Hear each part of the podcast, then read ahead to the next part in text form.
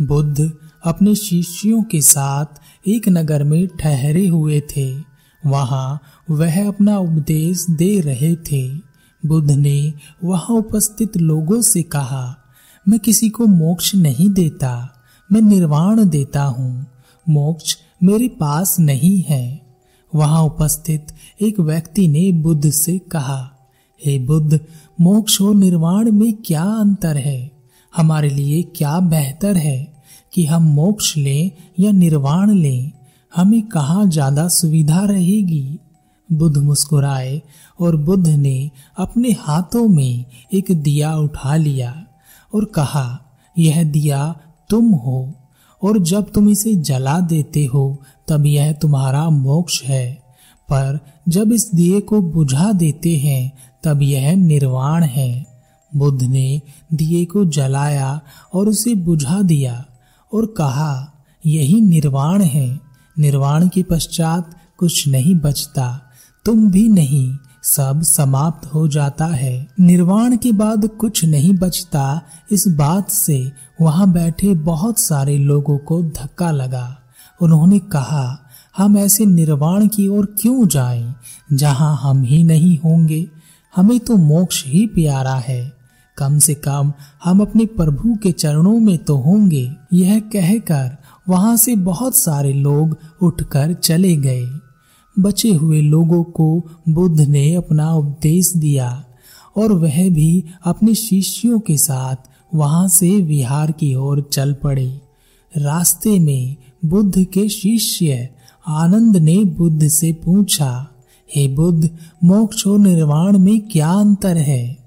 बुद्ध ने कहा, सुनो आनंद, मोक्ष और निर्वाण में मनुष्य की वासना का अंतर है। जहाँ वासना होती है, वहाँ मोक्ष या निर्वाण हो ही नहीं सकता।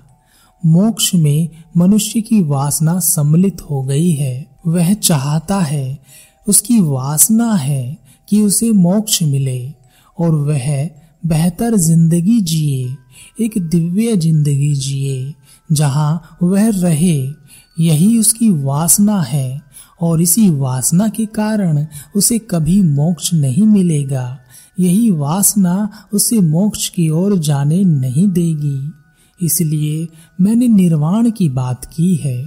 इसके लिए मनुष्य को अपनी वासना का त्याग करना पड़ता है, और जहाँ वासना नहीं होती, वहाँ वह मनुष्य भी नहीं रहता। और जहाँ वह समाप्त हो जाता है, वहीं उसे निर्वाण प्राप्त हो जाता है। आनंद ने कहा, हे बुद्ध, मैं आपकी बात समझ गया हूँ, पर क्या आप मुझे कोई और उदाहरण दे सकते हैं? बुद्ध ने आगे चलकर आनंद से कहा, सुनो आनंद, देखो उस गुलाब के पौधे को, वासना से घिरे मनुष्य को, गुलाब के पौधे पर गुलाब के फूल ही दिखाई देंगे। और वह भागेगा उनकी ओर उन्हें तोड़ने के लिए। मन में भरी वासना के कारण उसे उस पौधे पर कांटे नहीं दिखाई देंगे और फूल तोड़ने के चक्कर में कांटों से लहू लुहान हो जाएगा। इसी प्रकार मनुष्य अपनी वासनाओं को पूरा करने में उन कांटों को नहीं देखता, उन दुखों को नहीं देखता जो उनकी वासनाओं के कारण उसे मिलने वाले हैं। इन्हीं कांटों में उलझकर वह दुखी होता रहता है। और क्या वह उस एक फूल से संतुष्ट हो जाएगा? जैसे ही उसने वह फूल उस पौधे से तोड़ा, उस फूल का मुरझाना शुरू हो गया। उस फूल का जीवन सूखने लगा। उसकी नज़र दूसरे फूल पर पड़ी। पहला फूल उसने फेंक दिया।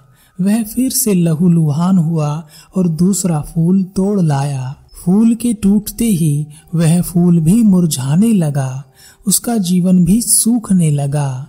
फिर उसने उस फूल को भी फेंक दिया और तीसरे फूल की ओर बढ़ा।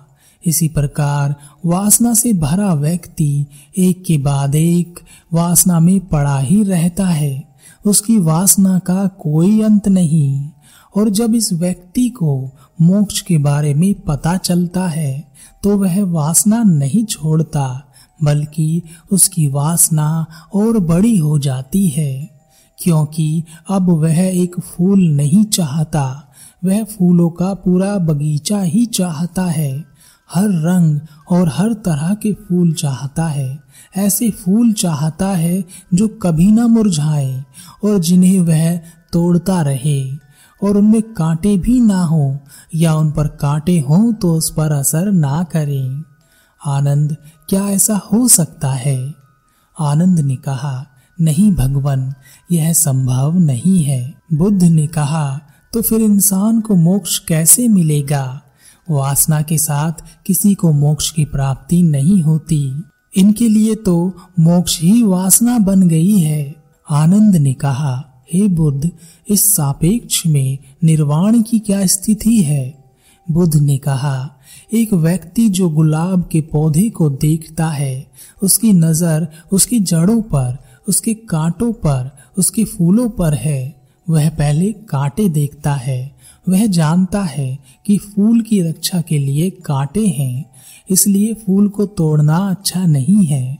इसलिए वह फूल के खिले होने का आनंद लेता है। वह पूरे बगीचे को एक साथ देखता है। वह कांटे भी देखता है, वह फूल भी देखता है, वह कांटों के दुख को भी समझता है, फूल की खुशी को भी जानता है। वह फूल को तोड़ता नहीं, क्योंकि वह जानता है, क्योंकि फूल को तोड़ने पर उसके प्राण चले जाएँगे। वह एक फूल से भी उतना ही आनंदित है, जितना कि एक बगीचे से हो सकता है। निर्वाण लालच नहीं देता, वासना नहीं देता।